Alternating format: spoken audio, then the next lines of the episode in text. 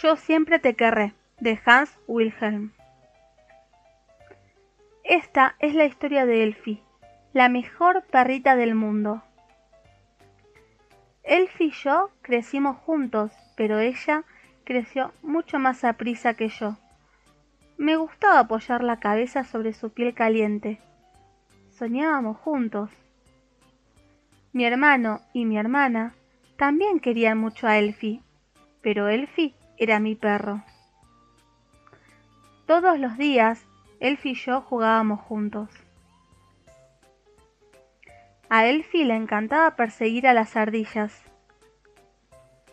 y escarbar entre las flores del jardín de mi madre. A veces Elfie hacía alguna diablura y entonces mis padres se enojaban y la regañaban, pero la seguían queriendo mucho.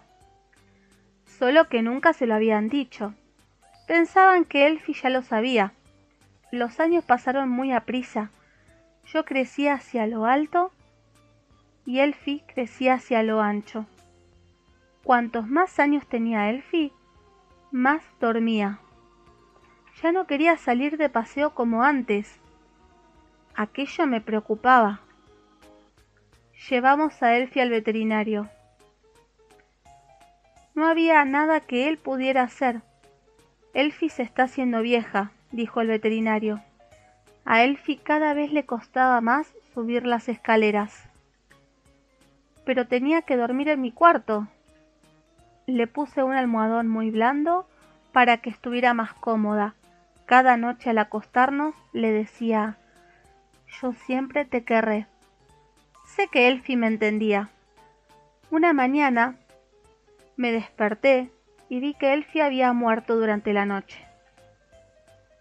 Entre todos enterramos a Elfie, lloramos y nos abrazamos para consolarnos. Mi hermano y mi hermana querían mucho a Elfie pero nunca se lo habían dicho. Yo también estaba muy triste, pero me consolaba pensar que cada noche le había dicho yo siempre te querré. Un vecino mío me ofreció un cachorro. Sé que a Elfie no le hubiera importado, pero le dije que no. Lo que hice fue regalarle la cama de Elfie. Le hacía más falta que a mí. Algún día tendré otro perro, o un gato, o un pez de colores, sea lo que sea, cada noche le diré yo siempre te querré.